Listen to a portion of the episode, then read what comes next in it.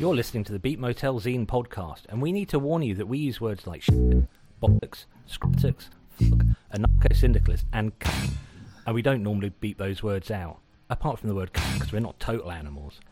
Now, we know as well as you that your children can hear these words on any street in Britain, possibly any street anywhere in the world, but we also appreciate that you may not want to invite these words into your home if you have children or sensitive pets nearby whilst listening to this podcast.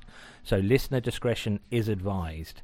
That being said, if your children aren't allergic to hearing words like fuck, shit, buttocks, or hind penis, they might learn something from listening to this podcast, although probably not because the quality of our educational content is quite poor. So there you go, fuckers, buckle in and let's get started. Hey, you're back with Beat Motel, and I'm your host, Andrew Culture. Sam isn't here today. I think he's in Italy falling off a bicycle or something. So, not instead of Sam and not as a replacement for Dr. Sam, I have Marv here. Do you, do, now I know you as Marv, but do, do, does everyone call you Marv? Yes. It's, Yes. It's not my real name, and I'm quite happy that nobody knows my real name, and those that do um, don't don't use it anyway. So I think it's it's quite. Uh, well, I'm Andrew Culture just because in Ipswich that's what everyone called me. You just sort of took your Yeah. surname from whatever band you're in. So I know you as Marv Gadgie, and Gadgie isn't a band. What is it? It's a fanzine. Hey, It's a long running fanzine that um, you know well what it is. It's 25 years, 26 years now. It's been going. Issue 50 has just just been released into the wild. So it's um, it's a long running UK punk rock fanzine. I absolutely know what what Gadgie Zine is. I um, I'm trying to think how I even discovered it. Whose fault was it? Oh, that's a good question. Um, I remember you ordering loads of copies years ago and selling them in a, a distro or a shop Yeah, in yeah. Ipswich, and you just kept coming back for more. and I've sold them all. Can I have some more? And um, and then you invited me on to write for your fanzine, I believe. So Along with this- Scanner, who lived in the same street as you. I think the addresses were very Oh, similar. he- weren't they, He was very close. There, there was two zines. Two, there was three zines in Ipswich, like uh, like regular ones at the time. There was mine, Beat Motel, you know where this comes from. There was Scanner, done by Steve, who has lived in New Zealand for years now. Do Mhm. occasionally kind of hear from him, and he's still running it as a, a, a web zine. And then there was Real Overdose, That's that's what I was thinking. Yeah. yeah, done by Wolfie. Wolfie. Yeah, that's Yeah. right. Who no one has seen for many years. He uh, Ah. He sort of picked a date that he was going to duck out of, of the punk scene and did, much to everyone's surprise. And no one's really heard from him since. Um, wow. But yeah, you, you're alluding to. I had a record shop that I ran with Ricky from Red Flag, and every poor bugger who came into that shop, I'd try and get him to leave with a copy of a fanzine. Thank you.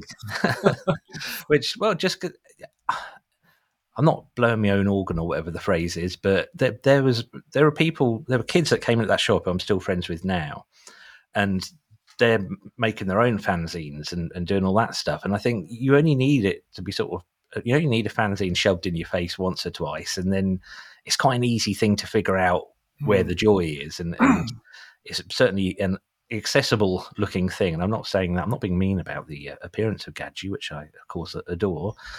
But it's it's not like picking up a copy of Smash Hits or something and going, well, I'm I'm never going to be uh, never going to be the editor for a team of journalists. Oh yeah, yeah. The presentation often gets commented on. It it is deliberately. Um, I was going to say lo-fi, but it is done on a computer. It's not cut and paste anymore. But no, I've no interest in making it look any better. I just always figured there's more room for writing then. Oh, If I- absolutely. If I put more pictures in and mess around with the format and make it look better, I can't stand it when you get a fanzine and there's there's like a little bit of text, a picture, and a blank space, or some arty geometric shapes in the top corner. Do you know what I mean? Or you get a Oh, God, fanzine, and yeah. the, you you read it in like six minutes, and um, no, I just like to fill it with text. I'm still a bit salty about about the way fanzines went.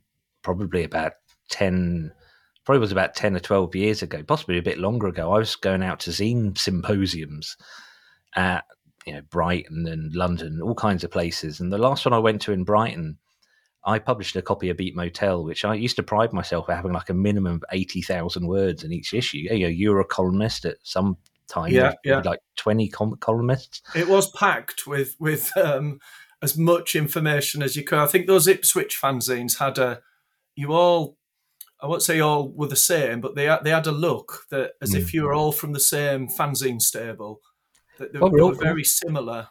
all going to the same gigs together and, and Yeah, all yeah. helping out with each other's fanzines very much you know even on a technical level somehow I, I ended up being the one who understood how to use the fancy software and then so I'd, I'd like I'd love the idea actually now if there was like an Ipswich punk fanzine support line that was me and they didn't ring me they'd just talk over a pint at, at a gig so like most of the instructions for how to use the software was probably shouted really loudly in each other's ears in ways that we couldn't actually understand whilst watching a band, whilst talking watching about band. leaving half a millimeter at the side and things like that.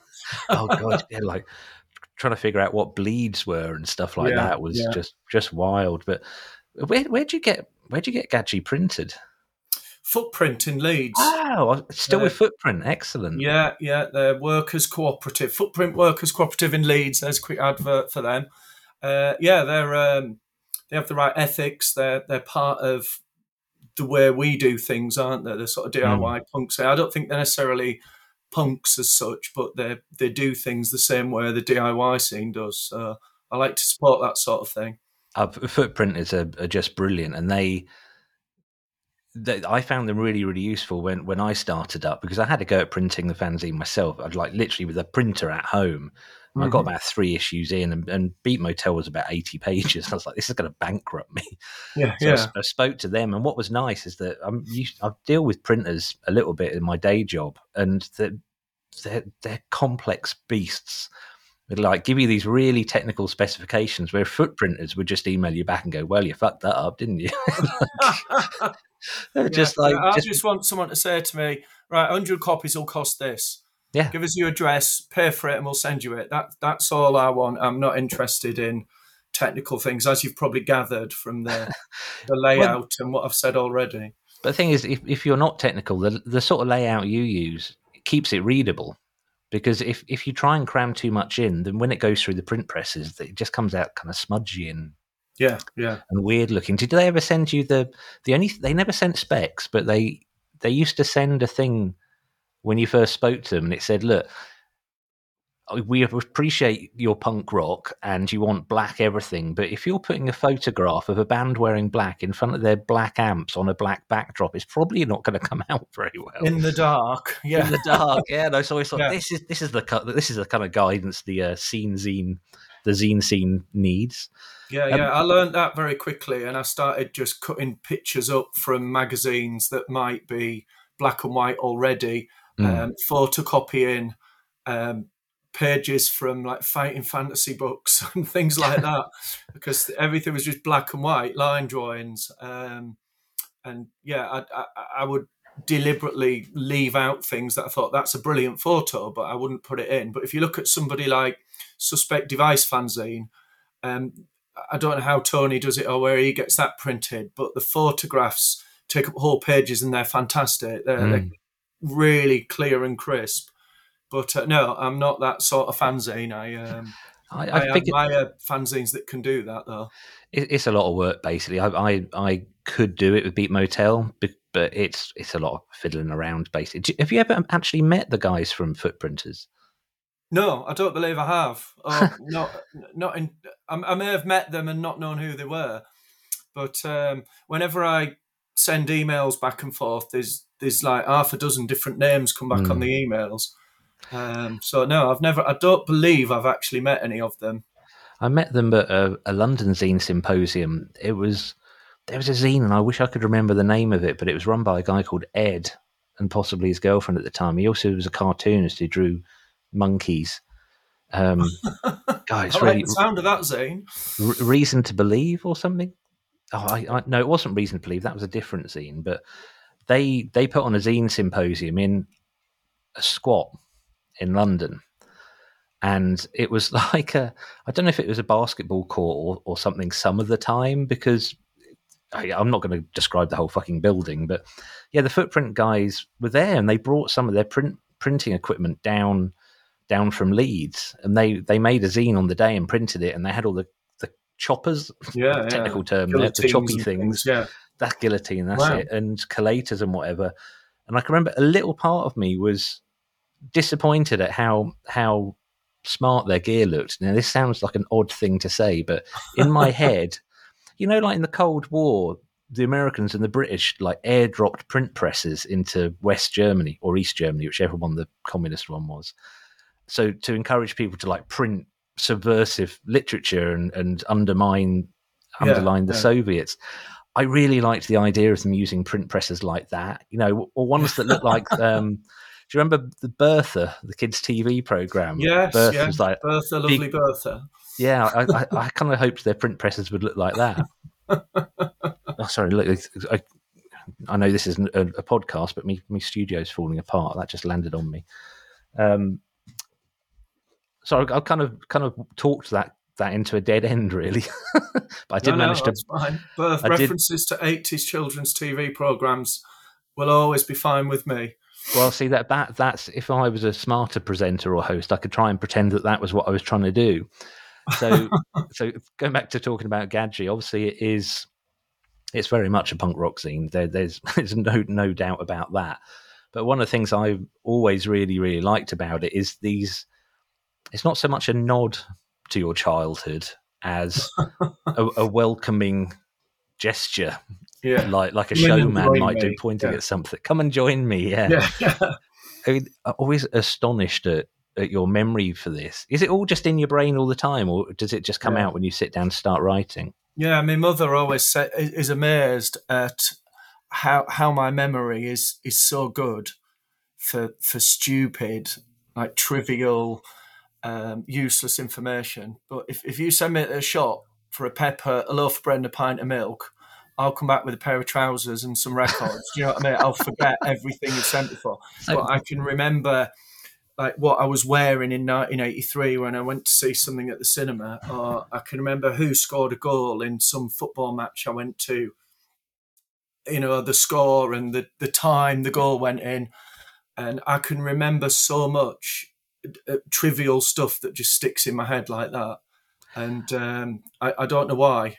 I've, I've Wait, got such a good memory for that. So let, let's let's um actually, we, dear listener, sorry, addressing the listeners for a minute. I asked Marv to to pick a bunch of tunes, so we'll get to that in a minute. But first of all, how why did you start fanzine? Is it just because it's something everyone does, or or it felt like Um, it at the time? Yeah, I was in the. I got into music and going to gigs and things in the very, very early '90s, very late 1980s. Um, I was a bit of an indie kid initially, you know, um, the the Manchester bands, you know, like that sort of thing, and then Nirvana and all the grunge things, and then I started digging a bit deeper, and the Sex Pistols, the Clash, Public Image Limited, stuff like that. Um, I went to university, and a couple of my friends went to university at the same time in different parts of the country, and we'd write each other letters in those days. And and one of my mates, Graham, he went to Bristol, and he got involved in the punk scene in Bristol, and was sending me flyers and tapes with bands like um, Stalingrad and Underclass and Doom and things like that. Who Voorhees, it, it was just uh, this whole new world opened up. Like I thought I was into punk because I like Sham sixty nine, and then Hmm. Then I heard Voorhees' first album, and I like changed overnight. So that's it. That's not punk. This this is punk rock now. Um, and I started ordering everything like records, singles, cassettes, fanzines, and voraciously like sort of soaking it all up in sort of early to mid 1990s. And then when I moved to Boston after university in Lincolnshire, um, there was a bit of a, a scene that had been really strong and had died out a bit, but was getting back up. And I met people like Urco, Poindexter, Fairsake, all of those bands, um, and the people who are involved. And musically, I have absolutely no ability whatsoever. I, you know, I, I'm not a musician. I can't sing or anything like that. So I thought I'll write a fanzine instead. That'll be my contribution because you know the punk idea is like get involved, isn't it? Mm. And don't just be someone who pays the money, watches the bands, goes home, buys the records. Although I do that, I wanted to contribute something. And a lot of people would say to me, "Boston, I've never heard of it. Where's that?" They didn't even know where Lincolnshire was. Never mind Boston. Um, so I, I started sending off demo cassettes of the the bands like Urco and Poindexter and so on. And um, I ended up writing a fanzine initially to be like a glorified advert for our local scene to get gigs for our bands and get bands to come and play in Boston. Um, and that lasted for two or three issues. And then really good friend of mine, um, who's sadly no longer with us, Jas Toomer, who was was in Urco. who, he was a prodigious letter writer and record trader, and he knew everybody everywhere in the world. Um, and on long journeys to to gigs in to Bradford or Leeds or London on on like a Tuesday night and things like that with Urco, we'd we'd swap tales of stupid things we've done in the past and and I just thought, yeah, I could write about that. I could um, put that into a zine. And by about issue four, I think it was, I think I did the first bit where I wrote about messing about at school, getting thrown out of science lab, and the teacher beating some kid up or something like that. Um, and people seemed to like that, and uh, it caught on and it developed, and I became rather infamous as much for the sort of punk rock coverage as the stupid childhood memories and daft stories. And that's where you came in, if you remember, because my um, my mother-in-law uh, would take an issue. I'd get home from work and she'd been to visit, and there'd be a pound on the table, and I'd say to Mrs. Gadgie, "Whose is this pound?" She, "Oh, Mum left it. She took a zine," and she would read the stories to her mother, my wife's grandmother. Oh, wow. And um, she would skip the record reviews, you know, talking about House Rotten's new seven inch or um, a, a, gig that I went to see at the one in 12 club. And she'd just read the stupid stories of falling out of trees and, you know, people shitting on driveways and uh, playing football over the field till it got too dark, you know, all those sort of things. Mm. And um, she loved it. And I, and I thought maybe there's something in that that there's maybe an audience for my nonsense outside of punk rock. And about that time, you said to me, Have you ever thought of writing a book? Mm. And I thought, Well, actually, yes, yes, I have. And there we go. That's what led to the book, which was like Gadgie's greatest hits for the first 16 or 17 issues, minus all the punk content and just the sort of biographical content. And I'm eternally grateful for yourself uh, for printing that up for me. It, um, it, it was a lot of fun yeah, to just do. Carried on from there, yeah. It just uh, 50 issues later, I'm still talking about daft things that people said on the way to a gig or funny things that happened at work. You know, the, the and I'm still doing it now, and people still buy it and lap it up. So, well, you appear to have a, a lot of material. I, I like the way that some of the stories over the years when I when if you haven't set the scene at the start of a story, and listener, these are completely like entwined with the zine. It's not like now it's this, now it's that. It's, it's Yeah, all, all yeah. quite combined. That sometimes I'm pleasantly sort of like amused when I find out the story you're telling is actually much, much more recent. I love the fact that it's not. It's not. the thing is, I don't think it would work so well for me. I mean, this is all subjective, and and you know, it's, I, I'm not saying a truth, but if it was like this sort of saccharine rose tinted spectacles look at the past. I think that there's plenty of that from other places, but it's it's the way you're, you're quite brutal with some of it, especially the way you especially the way you talk about yourself. And yeah, I also I, I like a bit of self-depreciating humour. I, I mean, it'd be easy, wouldn't it, to tell your life story where you're you're the the dashing hero who's brilliant at everything, and you know, I like I like I could tell you a good football story where I played in a cup final, and I was brilliant, and we won the cup. And a complete stranger told me I was the best player on the pitch, and I was like, "Yeah, thank you, mate. I love that. I really appreciate it." But I can also tell you stories where we got lost on the way to a football match, or where there was no window in the changing rooms, and there was just this massive hole in the back. And this fella came round and said to us, "Don't worry, lads, I'll lock the door." and lock you in. Uh, yeah, uh, he like locked the door so no one could get in and steal our stuff. But there was like a huge six foot window missing in the back that anyone could crawl in. You know, I find that sort of thing far more entertaining than telling you, you know, when I was brilliant and I won the cup or when I when I did this, when I did that. I think the more mundane, uh, everyday sort of stories are, are, much funnier and more interesting. I, I don't. I'm quite happy with a bit of self-depreciating humour as well.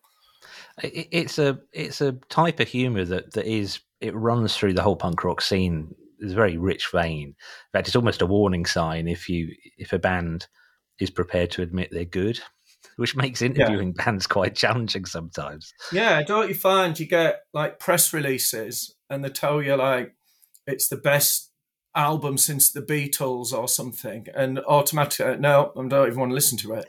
Well, I, want to, I want to speak to you about your reviews because you don't have a review policy per se. Uh, review policies for anyone who, who hasn't read hundreds of zines. Some zines have a review policy and they say quite clearly what they will and won't accept. Yeah. Um, and I mean, mine, this goes back to, I would get 150, 200 CDs through the letterbox some months. It just, got, it just got nuts. But mine was if you use the phrase next best thing, if you use the phrase best kept secret, if you, and I had this whole list of things. Yeah, like yeah, if, yeah. Your, if your press release has any of these phrases in it, I will destroy it and never speak of you. Because it just built, built a loyal local following. That's another one, isn't it? Oh yeah, yeah, exactly. Yeah, we've built a good following locally and supported some big name bands. I'm like, I don't oh, care. Yeah, that they list. You'd read the press release and it would just list the, the bands they'd played with, and I always yeah. think, I don't give a shit. yeah, they're they're, they're, they're, those bands. Like I, I, I, couldn't even figure out why I, I didn't care. It wasn't that I thought they were like hanging on the coattails. It was just yeah, that's irrelevant. It'd be like getting sent a tape or a CD and going, you know, what, the day before this was recorded, I had Weetabix for the first time in months you'd be like, well, if if that is something that you want to be a part of your stick, then at least be fucking yeah. funnier about it. Yeah, yeah. you know, used to get some get some good piss take um, press releases. Just the actually the very concept of a press release seems slightly weird now. Yeah, I think in, in, in the DIY punk world nowadays, I get the odd CD with a scrolled note. Now then, Marv, here's our new CD. Hope you like it. Give us a review if you would. I mean, that's enough for me. Mm. And then I listen to it and make my own mind up. But a lot of the time, you get you get sent downloads. So Here's a link. Give us a shout. Give us a, a mention on your your page or in your zine or whatever. Um, and you get a little bit of a press release. But I think with the DIY labels I generally deal with, you you don't get so much of that up their own arse sort of thing. It's, they, um, because they, they actually build relationships. It's I was really sort of wandered away from the world of scenes a bit, and, and your your your um, enthusiasm for sending me each copy of Gadgie, which I'm always very grateful for, did did keep me connected. But when I started this podcast and started to really dive back into the world of scenes and the scene as a whole, because I've not played in a punk band or a band that would you know kind of necessarily fit in that scene for for quite a while. I was really pleased to see some names are still really current, like TNS Records. Yeah, it's like well chuffed that they're still going because they were always yeah. absolutely spot on as people. And yeah, and they they would be more likely to make a phone call and tell you about a band rather yeah, than yeah. God, this going back a bit. So it, it's it's kind of cool that a lot of that hasn't died out. But your yeah, so your review policy is basically you'll only talk about a release if you like it.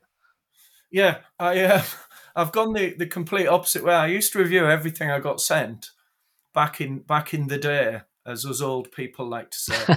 um, but I used to have a post box, post office box. I used to go and mm. collect it every Friday.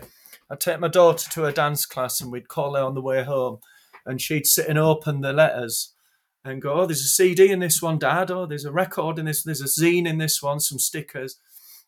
And um, a lot of the time it'd be bands that got what we're about, but a lot of the time you'd also get stuff where somebody had obviously picked up Fracture fanzine and gone down and just sent to every address there, even if you, you only covered D beat bands like Bullet Belts and um, Studded Jackets, and you'd get like some singer songwriter stuff or some the latest indie band or something, which, which you clearly would absolutely hate, have no interest in, or not want to feature in the zine, even if you know, because it's not the sort of thing I wanted to cover.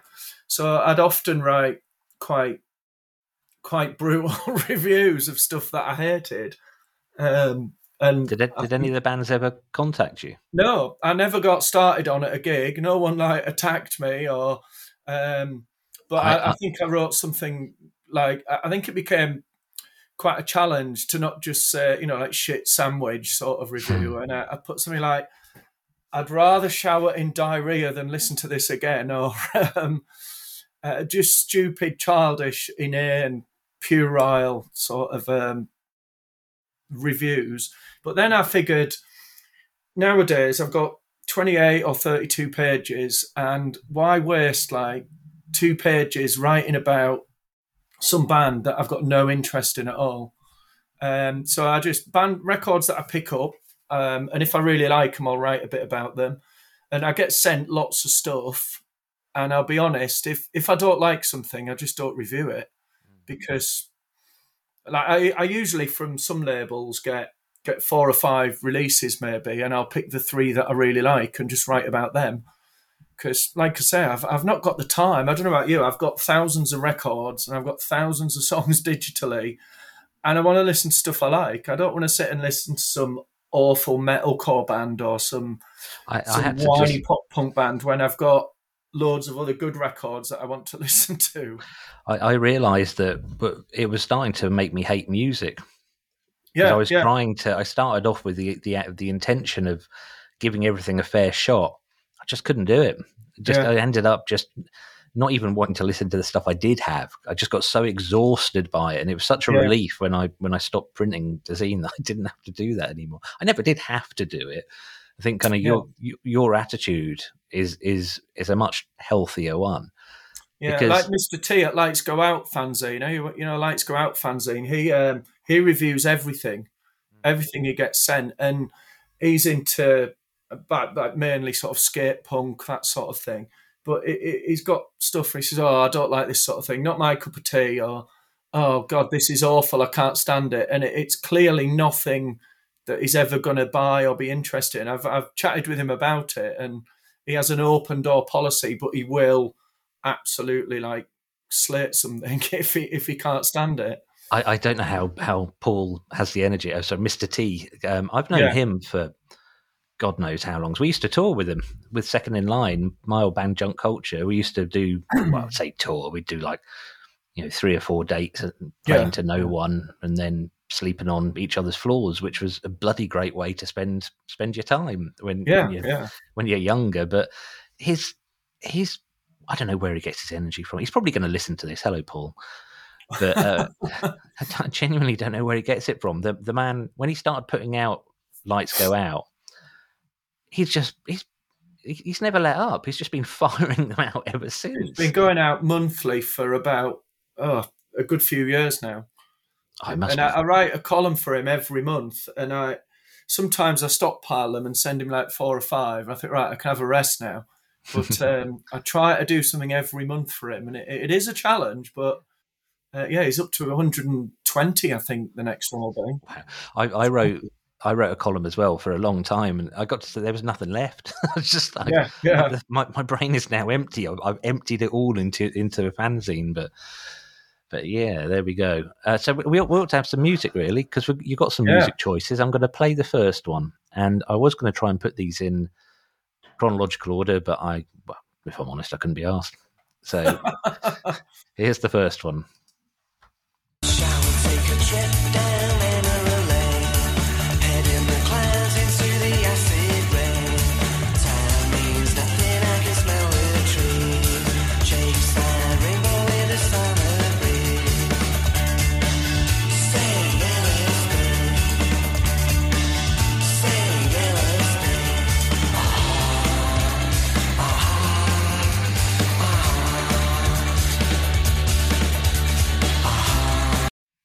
I hate that we, can only play 30 seconds for licensing reasons, and it's really That's- brutal. That's it, bad, that is. it just slams it all. I was really surprised by that choice. Yeah, I uh, I can imagine if there's any like punks who know me listening to this, they'll be absolutely mortified. But um, that's uh, Northside, a sort of being polite, second division Manchester band from the early '90s, and the reason they have a special place in my heart is it was the first gig I ever went to Oh, Uh, wow. in- in 1990. I was probably about what would I have been 16 maybe seven, going on 17 and um, me and my brother and all our mates were into like the Stone Roses and the Happy Mondays and um, they played Middlesbrough Town Hall so the first band I ever saw live I believe was their support band who I think we're called the Hair and Skin Trading Company or something don't and I just that. stood there thinking they were awful. Um, and then Northside came on; it was brilliant. We we were all. I think my brother had been about three or four gigs before me. Um, he was into music, and I because I, spent all my money going to watch football. I was uh, Middlesbrough season ticket holder, and but yeah, it was the first gig I went to, and um, I loved it. And I've been to about seven hundred and sixty-six since. Wow. Uh, Well, the, the reason it surprised me is that that was absolutely. I think I've got that on on. I might even have the 12 inch. yeah, I've got that. the twelve inch and the 'cause I- LP. I loved it. I, I was, you know, me and my mates in this little rural village in Suffolk were were really into. Stone Roses were just like gods to us, really. Mm. And then the Charlatans is why I actually started playing in bands. Yeah, but we used to cover that. We used to cover Shall They Take a Trip? Um, yeah, I think it was the first scene that I felt part of. mm, Because when I was younger, like you know, I like Adam and the Ants and Bow Wow Wow and the Jam and whatever was on top of the pops. Um, but I'm not going to pretend I'm like really cool. And I went to see like the Jam when I was like nine or something. uh, uh, yeah. So it was the first time I felt part of something. We're all all in our flares and paisley tops and oh, wow. curtains, haircuts, like walking down Linthorpe Road in Middlesbrough, looking like a right bunch of bell ends, but thinking thinking we were really cool. But You look back now, and um, well, Northside they did have a top ten hit. Was Yeah, take five. Take Five was their got in the charts, yeah. But if you look back, at, Rising Star, Shining Star, something like that. I can't remember, but looking back, they were wicked young. They Yeah, they were yeah. they, there was them, and then another band called Northern Uproar came along a little while Yeah, afterwards. Were like yeah. even younger, and then bands just seemed to be getting. I mean, when I say younger, I was about fifteen, and they were probably twenty one. So at the time, we would have thought they were like past it and old, but but I, I saw a years later. I saw a, a, a poster for Northside, and they're playing Norwich, I think, and they turned into a reggae band or something. And I don't know if I misremember. Yeah, I don't know if I oh, misremember Good that because it was about ten years later. It was possibly like late nineties by then. And I can remember being really surprised, thinking that was a bit of a curveball, and it might have just been a different band, or I might have just been entirely misremembering. But that that would have been a surprise. But I, I can see the parallel with punk personally because the charlatans were that organ sound is what I fell in love with, and Yeah, they they had what I now understand as being kind of a almost a northern soul edge to them, and it was sort of it seemed I loved it, I absolutely adored it, but it seemed slightly unachievable. And the Stone Roses were just, you know, just there was no way we were even going to attempt to do anything like Yeah, that. But yeah. Northside, just Yeah. guitar and a really Yeah. simple bass line. The drums were like, do you know what? That feels like something we might actually be able to have a crack at. That's where the punk rock of it is to me. Yeah, it's very much that thing when there's when there's a subculture, there's there's two or three bands in a particular area or venue have a particular look and aesthetic and sound, and then within a year there's loads of bands doing it, Mm. and you get like the Mock Turtles and Northside Oh, and gotcha. um, uh, like you say, Northern Uproar, and you get loads of bands walking around in cagoules and Adidas Gazelles, and um, until the next thing. And uh, yeah, yeah, it, but yeah, it, it did feel like we were part of something because all the music I'd listened to beforehand had already been, whereas this was this was our our time, our music, and for a few years we, it was all we listened to. The Charlatans were, yeah, we loved them. went to see them in uh, Nottingham last year with my brother, and we we had a trip down memory lane, and it's like a greatest hits set. It was wonderful. Yeah, I think they, I think they're still current. I think they're one of the very few bands who actually rode the wave. Yeah, really well. Have you read Tim Burgess's book? I've not, no, but I, I do like that they've never stopped. Mm. Is it and the I books where they've got they've got real hardcore fans who follow them everywhere through through thick and thin and thinner. and, uh, the, but the, they, the they are still a good band. Yeah, the, the book's worth a read. I'm, I'm not going to go on about it in depth because we I covered it in a in a previous episode, but it, it's worth a read. I was well shocked to find out Tim Burgess was a crackhead, though. that, came as a bit of a surprise. right. Okay.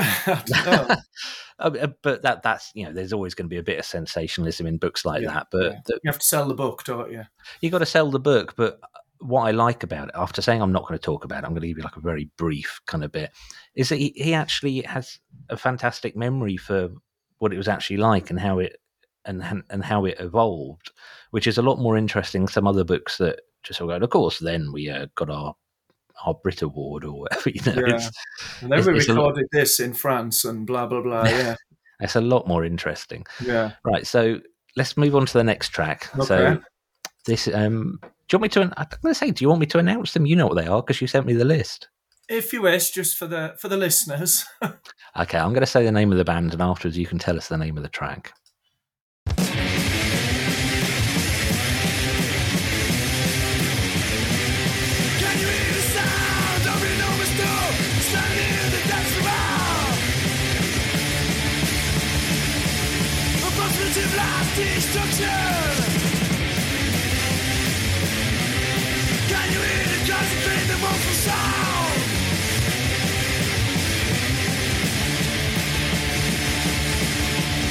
A possibility of last destruction. It's like slamming a door when it stops like that, isn't it? Yeah. It, it's the it's the one and only. It's Discharge, isn't it? The greatest punk band ever.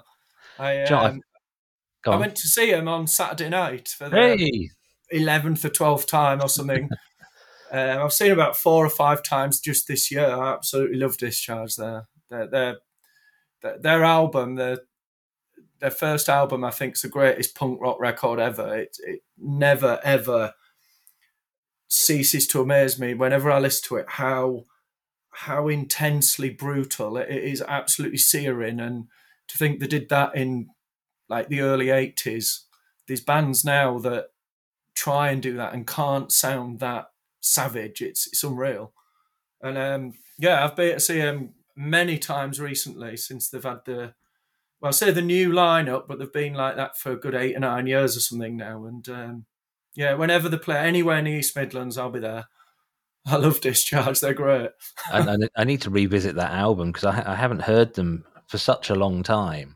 And I think last time, sometimes I think when when you hear bands, your tastes haven't quite aligned. They haven't quite sort of caught Yeah. up with with whatever it is. And I listened to Discharge before and kind of went, whoa, whoa, whoa, whoa. It was like almost Yeah. too much, but. Kind of, I've got into loads of terrible Scandinavian metal over the last few years, and hearing something like Discharge just just sounds raging. It just Yeah, sounds uh, brutal's the only way I can think of it. It's brutal in When, when way I first heard them, uh, and I nearly sort of la- didn't get into them because because I'm an idiot and I bought their their Why 12 inch from a second-hand record shop while, while I was at university in the early 90s. And I thought, oh, that's that band everybody talks about. I'll um, I'll have a go on that. And uh, in my naivety, I just assumed it was an LP because it's a 12 inch, isn't it? But it's actually an EP and it played on 45. So I got home and I put it on and I played it at 33 and it just sounded like really awful, slow, dirgy metal. I, I probably quite like that though. yeah, and I thought some people would probably like it, but I thought this is awful. And I thought such an influential band. I must have got like the wrong band, or I must have got their wrong. It must have been their their awful metal phase, which well, we'll not talk about the second album, but. Um, and then I just put it to the back of the cupboard, and I didn't listen to it for a few months, and then.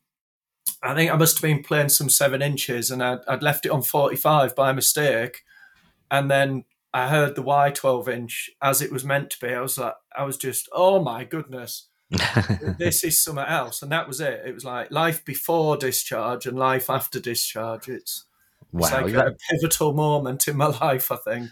it reminded me of the um, you know the band Stupids. I They're know them well. good- good- Yes, yeah. We in. Boston. Um, the story of how Tommy learned to play the drums. Have you heard that? I've not. No, no. Well, he, um, because at the time, especially when Stoops first came out, they were like, yeah, fastest band there was, and also Yeah, that, that was also Wolfie at the time from from Real Overdose. He he ought to learn the drums, uh, and I'm going to cringe if he's if he ever listens to this. I do I do chat to him sometimes, and he uh, he just you know oh, right, I'll, I'll learn the drums by playing along to records. But he played along to ACDC albums, but by playing them at 45. And I, I don't know if that was an accident or not, but the idea of just like go, how do you play the drums? Right, okay, like yeah, and there you go. There's the stupid sound. Yeah. there it is indeed. Yeah, we had Right. the Stupids play Boston. Um, it was it was quite relatively recently. They didn't play Hmm. back in the day, but a lot of people were massively into them in Boston before when I didn't live here. And then when I was putting gigs on, I got offered I got offered the the Stupids, and loads of older folks came out the woodwork who had not been to to gigs for years, and they were shouting all the songs out, requests, and it really made some people's day. And people who hadn't been to a punk gig in like 20 years were, were coming out to see the stupids and they came to our house for dinner beforehand. We fed them and um, tommy was out in the garden throwing the ball for our dog i was like i said to the missus i said that's tommy stupid out there throwing the ball for our dog and she was like who is it i was like "Oh."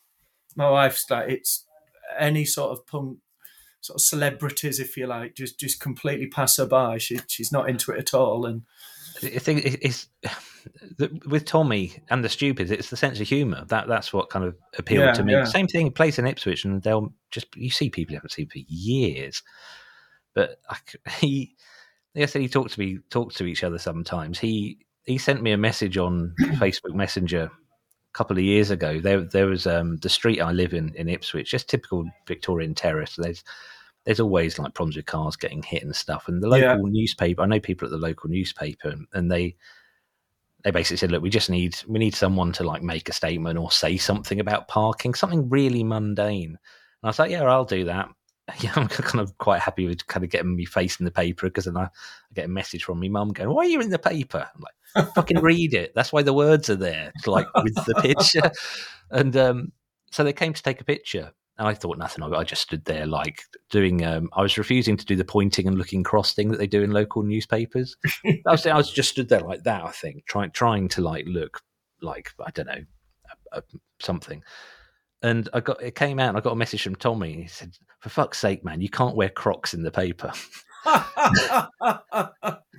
He said, "That's Oh, just not punk rock." And yeah, I looked at the picture. I was wearing shorts, and because I just popped out my front door, I was just wearing Yeah. Crocs. He's like, you, you, "You've let the you've let the whole of punk rock down." You That's it. you Hand in your punk card now. right, let, let's have another track.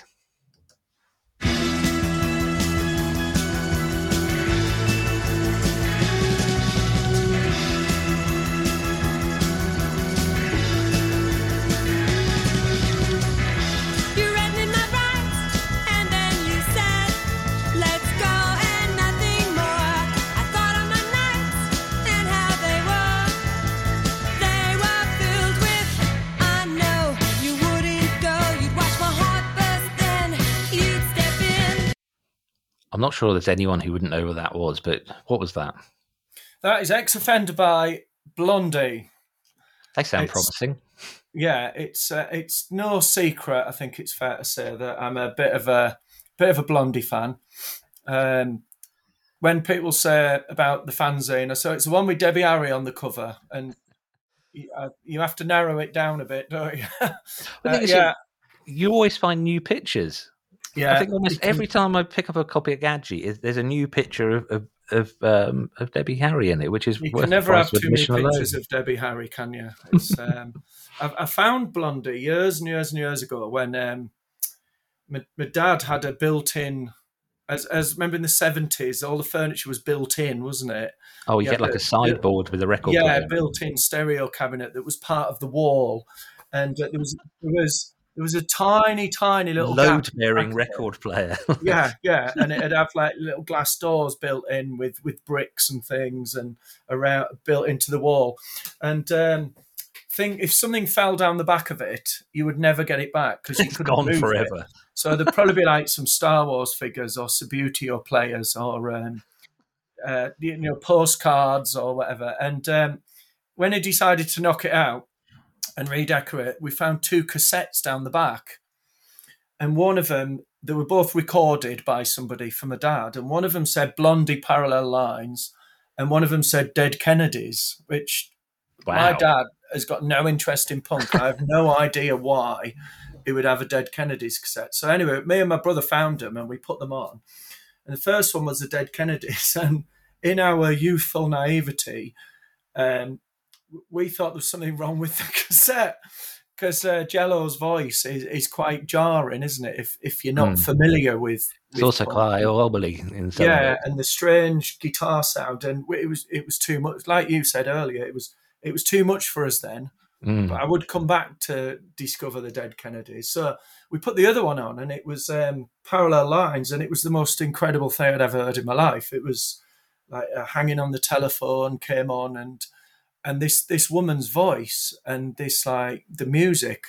I was absolutely like smitten, and all I had was this cassette. I didn't even know what they looked like. And then a few months later, I was in HMV and I found the LP. And then I looked at the picture, and well, that was it. I was That's it. that- Life over. yeah, that sent me on a journey, shall we say? and uh, I've been absolutely obsessed with Blondie and Debbie Harry ever since. I've never got my head around where the sound came from. I've tried to figure it out because they, they're like aliens. I've got this theory that some bands could well have just landed from outer space. There's, there's no comparison. There's no, not just going, oh, they're the bloody great. Just saying, who else sounds like Blondie? Whoever did before, who has since? They're just, it's its own. You go into the record shop, there should be like punk rock, metal, Blondie, jazz. Do you know what I mean? It's Yeah, like its own yeah. genre. I think that the, the original punk scene that we obviously I wasn't there, but you, I've read everything there is to read and watched every documentary. And but you think like Talking Heads, the Ramones, Blondie, Television, uh, Patti Smith, none of them sounded similar to each other. They're all completely different. Yeah. And I think Blondie were initially the the weaker of all the bands that everybody thought weren't very credible and wouldn't do very well. Were a bit ramshackle live, apparently, and and it was sort of fifties monster movie, B movies, sixties like girl groups, sort of new wave, pop, punk, and it, it was a mashup of everything. And um, yeah, it it was what it, it was very influential. Like nowadays, there's lots of bands that you can say uh, yeah, some A and R man looked at them and thought, "Oh, we've got we've got the British Blondie here, or Mhm. we've got the next five men in drab suits and skinny ties and a beautiful woman singing," and you, can see how influential they've been since. But uh, yeah, you're right. There, there was nothing like them at the time, was there? So, have you read Please Kill Me, the Legs McNeil book? Uh, no, I've not read that one. No, It's really, really good. It, it's based on should. it's uh, based on sort of oral history. So he he tells the story from just before Velvet Underground to basically just after well, when Blondie then started to to get big. Hmm. Really, really good. Uh, Deborah Harry, anything like that, she just comes across so well. She, she Yeah. wasn't, you know, obviously teenage boys are going to look at Deborah Harry and and there, there's an immediate visual appeal, but And their as you get- dads.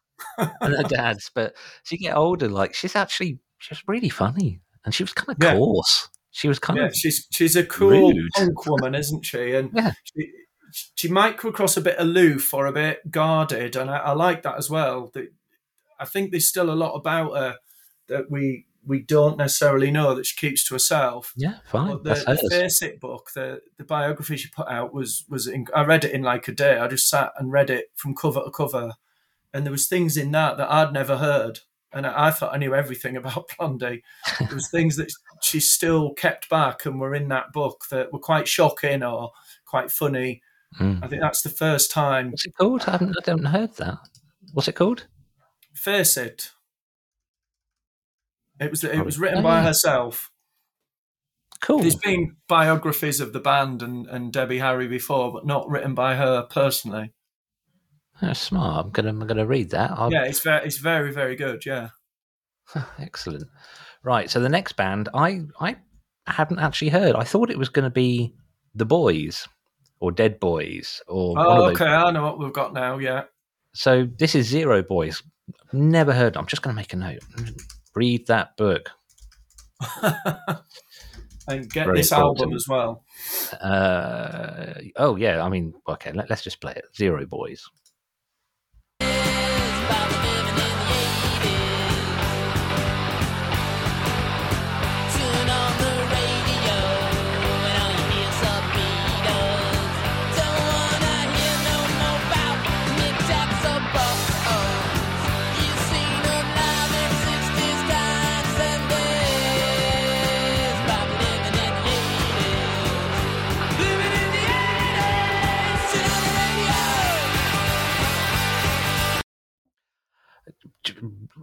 What? God, just I, I was really again. I was really sideswiped by that. I could see in in my mind we we sort of do this weird thing as as music freaks where you think you understand somebody else's taste, and then something comes along that sort of it fits, it fits, but I wouldn't have expected that. There's I've not heard Zero Boys. I mean, what, what are they current? Are they old? What? T- tell me about them. They're they're early eighties American hardcore band, part of that scene from, Oh, from those days where it was like fast, razor sharp punk rock, really hard, but also really melodic, Mm. really tuneful, and, and the vocals are so unbelievably snotty. Uh, that's one of their slower numbers. They're- they're in the same, you know, if you like, Circle Jerks and Black Flag and that sort of early Adolescents and things like that, early American punk. And um, that album uh, that that's from Vicious Circle is is one of my favorite punk albums of all time. It's it's an incredible record, and um, I thought I'd never get the chance to see them. And um, my friend who lives in Amsterdam, can you remember the band Brezhnev? Oh, oh yeah, God, yeah. Yeah, they, they brought they brought a chainsaw to a gig in a. That's right. Yeah, yeah. Well, well, the drummer Oob is is a very good friend of mine. I kept in touch with him ever since, and we we visit each other sort of on and off. And he, he works at the Melkweg, the uh, the music venue in Amsterdam as Okay. security. And every so often he'll send me a message saying, "Do you fancy weekend in Amsterdam? Look, Suicidal Tendencies are playing or whatever." And um, I was chatting to him. He said, "Oh, we've got Zero Boys coming up. Do you fancy coming over?" And I was like, "Oh, yes." So that was it. I booked a flight that day, and I was in Amsterdam two days later, wow. um, thinking it was like a rare chance to see the Zero Boys. Um, and they, they played to a small crowd of about 250. Um, whereas when I saw Suicidal Tendencies there, it was absolutely rammed. There was like thousands of people there. Mhm. Um, but they were, and they played that whole album and a few other you know tracks, and they were absolutely incredible. I was blown away by it, and uh, it cost me an absolute bloody fortune. You know, booking a flight. When do you want to go? Oh, like on Wednesday, please. And like, oh right. And um, but I stayed at his house. We went record shopping, had a few beers, and I flew home again with my Zero Boys t-shirt on, thinking that's that's like a bucket list tick, you know. And then I saw they were playing Nottingham two days later. I thought, fuck's sake. so I went to Nottingham with a couple of friends saying, Oh, Zero Boys playing. Like this legendary band. And I absolutely love that that that LP. And they were playing in this pub that doubled up as a burger bar. And somebody went round saying, Are you stopping for the band to these people who are eating their burgers? Oh no, no. So well we've we've got to get everybody out by half past seven or something. Um, it was not advertised at all. Like how we found out, I, I think I picked up a, a flyer in Selectadisc or something like that, and um, th- there was about fifty people there, and two indie bands who are absolutely nothing at all to do with punk supported. Nothing against them; they just seemed a bit weird, and th- I don't think many people knew about it. But they came on stage and they were absolutely brilliant again with about 50 people. It, it was like playing in like the bar of some pub. And I thought, this is surreal. I've got one of like the greatest American punk LPs of all time, and they're playing it in front of 50 people in a burger bar in Nottingham. And um, the next week, I went to another gig, and everyone I spoke to was was saying, "What really? The Zero Boys played in Nottingham." And they were gutted that they missed it because they just didn't know about it, and they didn't believe me. They thought it must be a different Zero Boys. This is probably a far longer conversation, but I, I I have some chagrin about the reliance of gig promoters on on Facebook because I, I'm not. I think probably popped up on Facebook today to speak to you, you know, through Messenger, but I'm not really Yeah. there. You know, I'm not a part of it, and and through work stuff, I know how the algorithm works. And I, I keep missing out on gigs. I mean, Ipswich is a tiny town. I keep, how do I keep missing out? I used to run a We're actually website. in Ipswich. Yeah, I used to we used to run a run a uh, a website, God, for about fifteen years called IpswichGigs.co.uk, and the point of that was I'd I'd go through all the listings every every week and pick out the punk gigs or pick out the Hmm. independent gigs or, or anything that wasn't just some fucking shitty covers band somewhere. But I stopped doing it because Facebook came along and just you know no one was looking at the website, and I had like three thousand people on the mailing list at the time, you know, email addresses. I just stopped and then each time I stop, a few years later, I start realizing I, I'm missing out on gigs, and at the moment, I keep missing things. So what me and a couple of other promoters are doing is we get we're we're insisting on flyering. I mean, it's the, the most basic thing. We go to a gig Yeah. and we give people a flyer, and that still appears to be the absolute best way of knowing what's going Yeah. on. But if you're not going to gigs, that we, we're getting so desperate now as middle-aged men that we've got a, a WhatsApp group called Gig Goers. Desperate middle-aged men. It's, it sounds like a, a new band, doesn't it? uh, well, I am in a band like that. Um, but, but you get to middle age, like your, your rehearsals aren't like drinking cider; they're sort of you know emotional support and parenting challenges get discussed. But yeah, we've got a WhatsApp group, and basically, if one of us spots a gig, uh, a lot of stuff happens in Norwich, which is you know just up the road from us.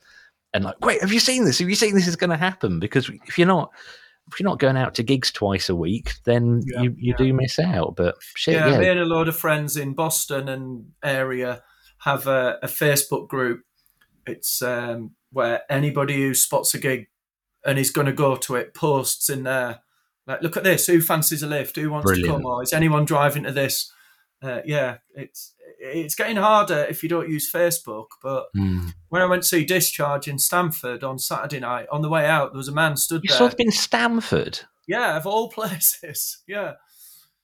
Wow. Okay. What else is there to do on a Saturday night in Stamford? But Go see what, Discharge. Sta- Stamford near Peterborough. That's What, it. Stam- Yeah, Stamford on the A1. yeah. There, there's a group called the Scary Clown Posse, and they've been putting gigs on for ten years, and they wanted a a big sort of ten year anniversary party, so they booked a bigger than usual name, and uh, Discharge played in a venue. It's like a sort of um, damp medieval cellar beneath a really upmarket sort of posh wine bar pub dance musicy place but downstairs it's it's this gloomy sort of dungeony That's what Place. you want, though, isn't yeah it? it's dark but they've got a really good proper sound system lights lighting system stage and what have you and um, yeah it's a brilliant venue um, but yeah there was someone giving out flyers on the way out he was handing them out for a gig in peterborough in a couple of weeks I, and uh, I'm- that's how it should be I mentioned this in. Sorry, I'm going off on, on tact here, and we're slightly running out of time. But I, I need to go to gigs in Peterborough. I've been going to Peterborough for 30 years. It's where my in-laws live. It's where my wife's Hmm. from. I know. I know the city really well. Never been to a gig. well, Like, Stamford's the place to be Well, yeah, the Ostrich clearly. gigs on there. There's a pub That's- called the Ostrich. Uh, Stamford's where the the racking that we had in my record shop came from. Came from a record shop in Stanford. But yeah, God, right. We need another tune. Okay, let's rock. The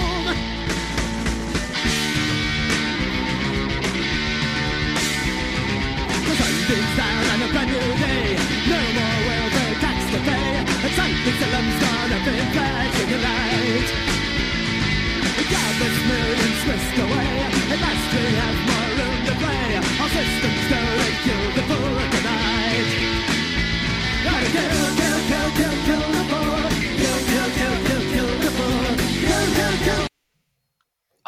hurts. Classic. It hurts to stop that like that, but God, give us your first recollection of. Oh, you did. You told us your first recollection I've of the sort Dead of touched on the Dead Kennedys, haven't I? But um, they're just they're just a great band, aren't they? It's all been said, hasn't it? They're, they're one of the greatest like of that wave of American bands, and I like that you can imagine in the eighties calling yourself the Dead Kennedys just for a start off, wearing a Dead Kennedys t-shirt. Like now, it's just the name of a band, isn't it? Mm. But but to to Americans of a certain age, you'd you'd get your head kicked in, wouldn't you? And um, the, the, I think initially they started out. I've seen them say that it was a bit of a joke, and they were they were just satire and making fun of everything. But um, the the way they did it, the sort of sarcasm and the the um, it it wasn't like the Sex Pistols were just horrible.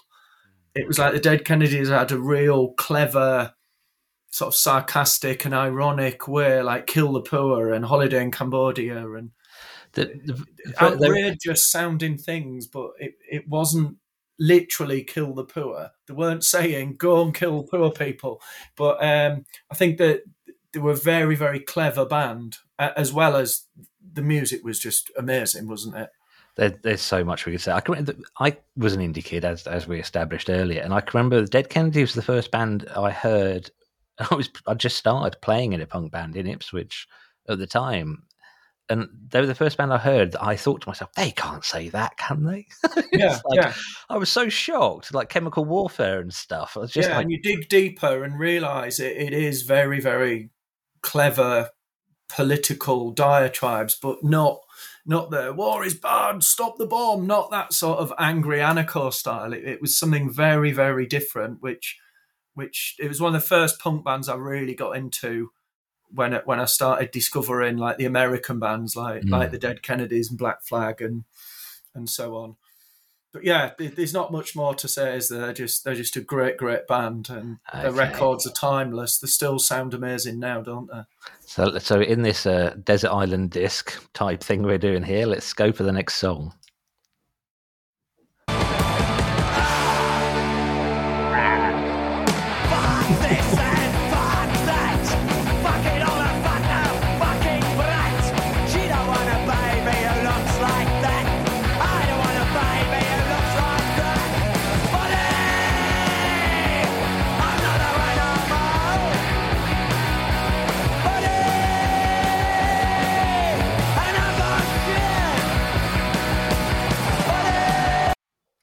So there's the horrible side.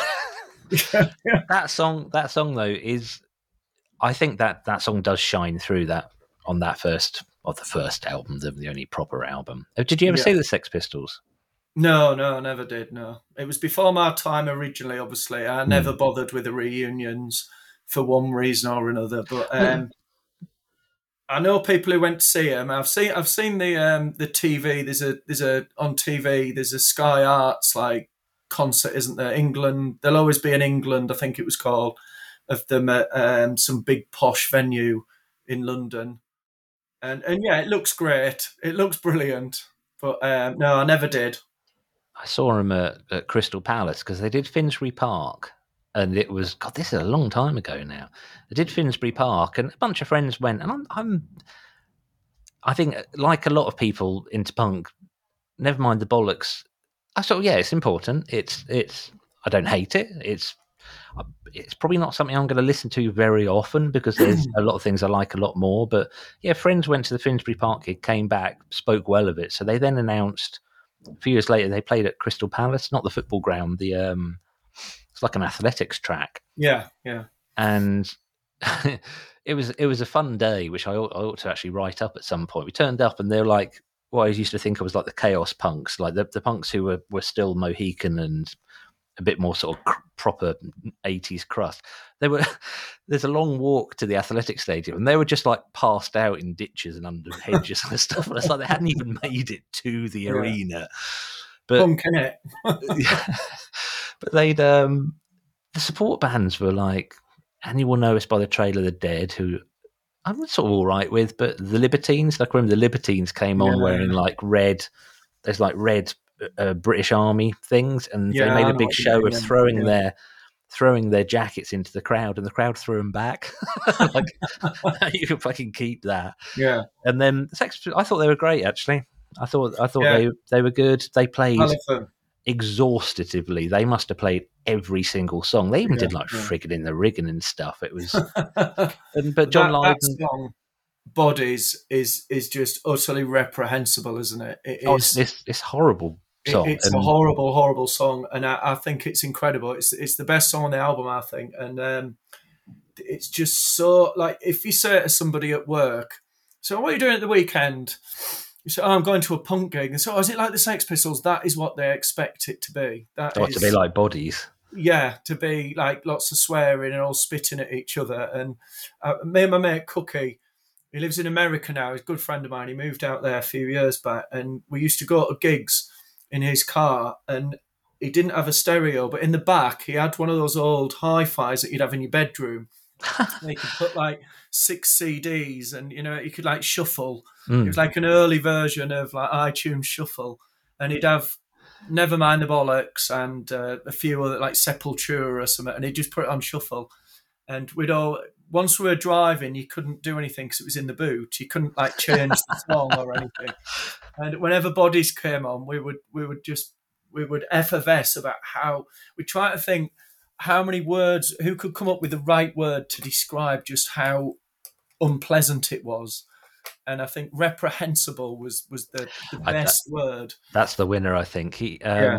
It was actually that song I said about friends coming back and, and saying good things about Finsbury Park. There was many reissues at the time, and one of the Sex Pistols reissues, there was a version of Bodies.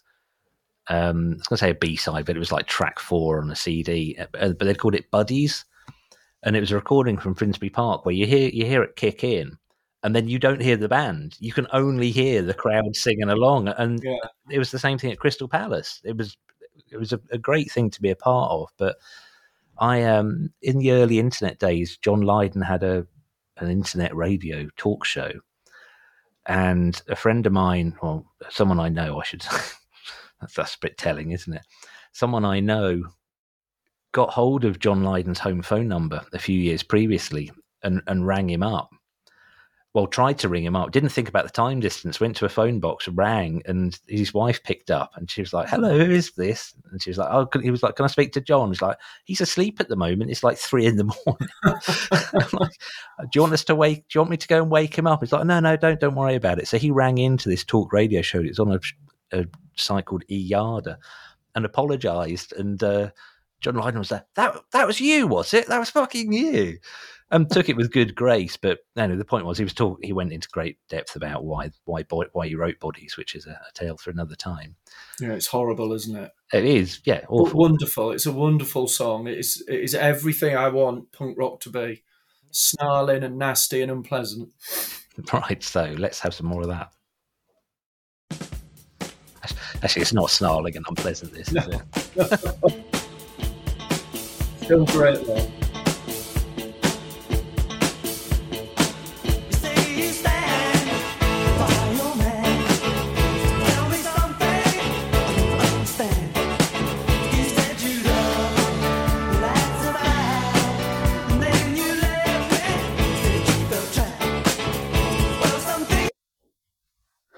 What a song!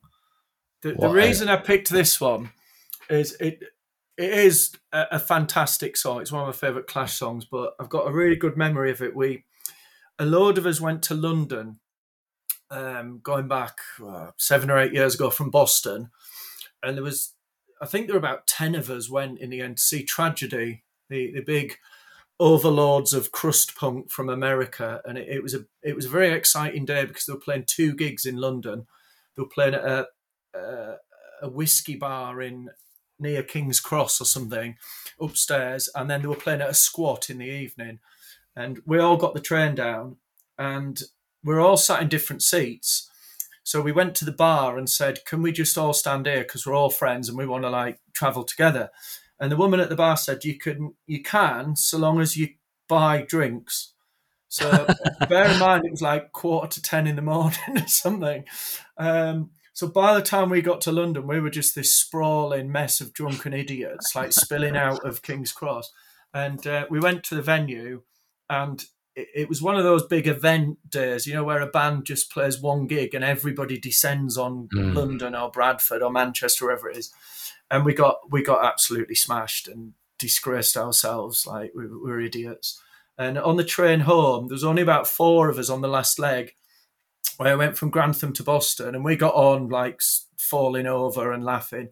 And there was this other gang, a bit like us, but these four middle-aged women, and they'd been to see Take That or something at, at Sunderland, or they, they'd been like us, they'd been to see one of their favourite bands, and they started singing Take That songs.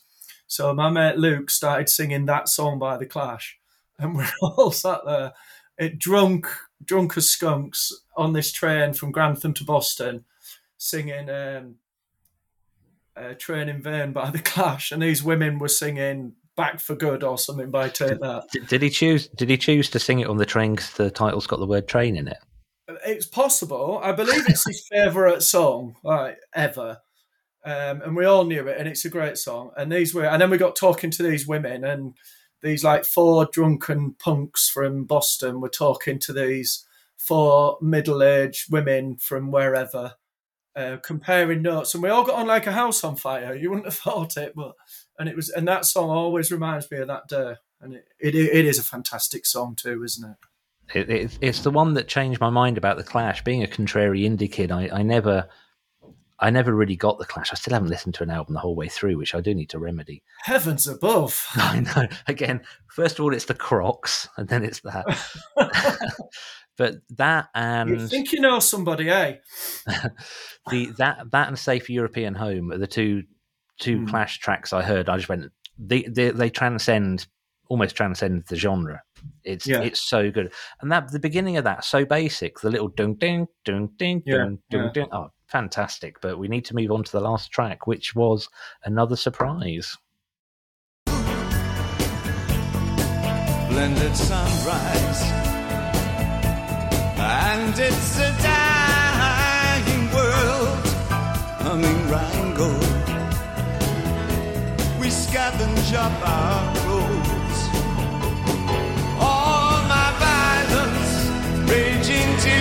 upon the sheets.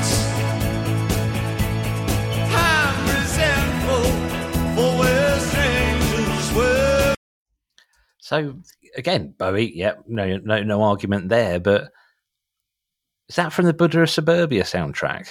Close, close. It's from the Oh. Outside album, similar era.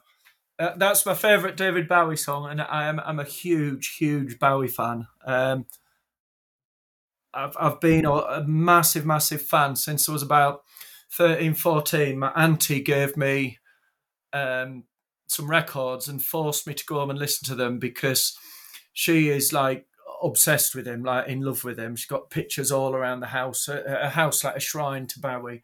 And uh, me and my brother, again, we were like, he was a metalhead, I was into indie and uh, punk stuff, and we didn't know much about David Bowie beyond like he's you know dancing in the street and stuff like that.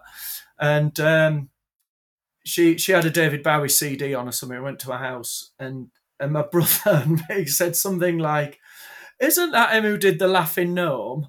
And she went absolutely fucking mental. He was a, that's a wind up thing to say. He must yeah, have known. we- that's all we knew at the time because one of my mates had a, a Laughing Gnome seven inch single and we listened to it and uh, uh, like you'd listen to like Bob the Builder or you know Shut Up Your Face or something like that. We just thought it was some daft novelty song, It was.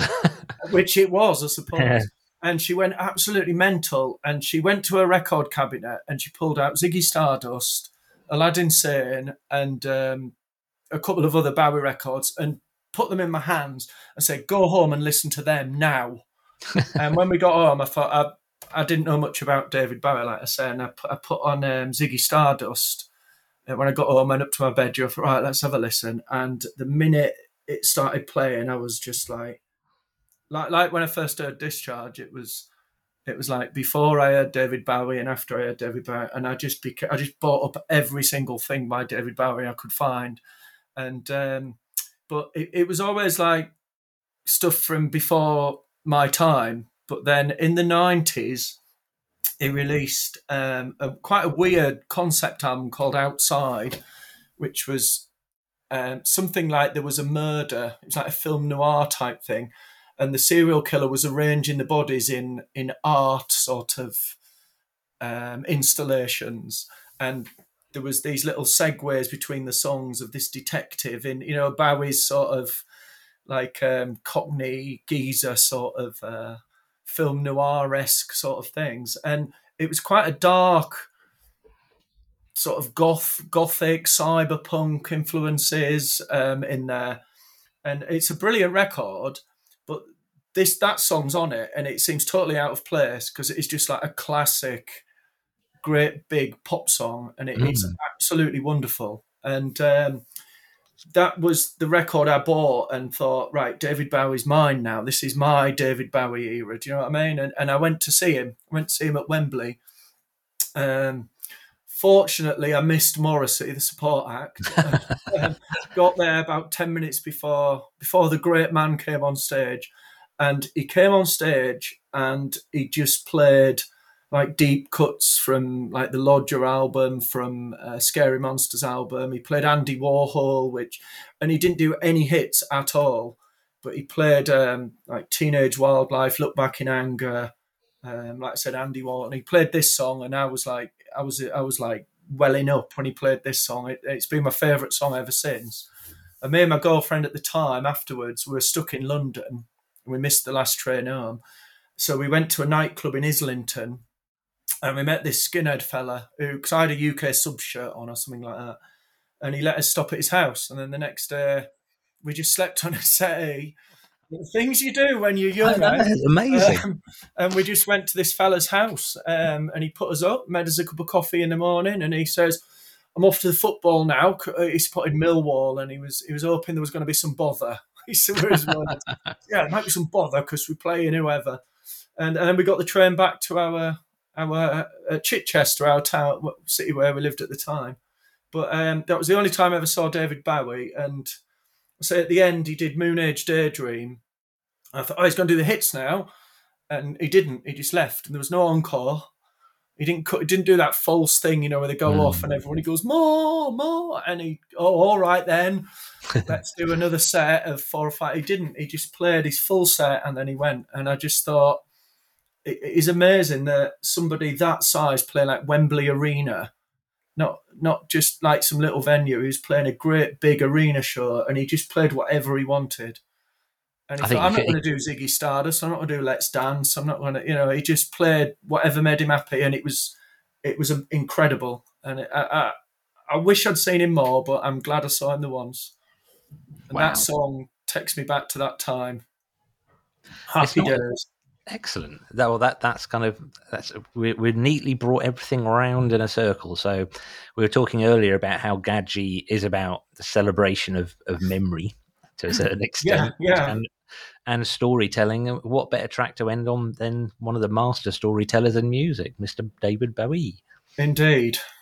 Excellent. Right, we have run over massively, but but so what? It was fun.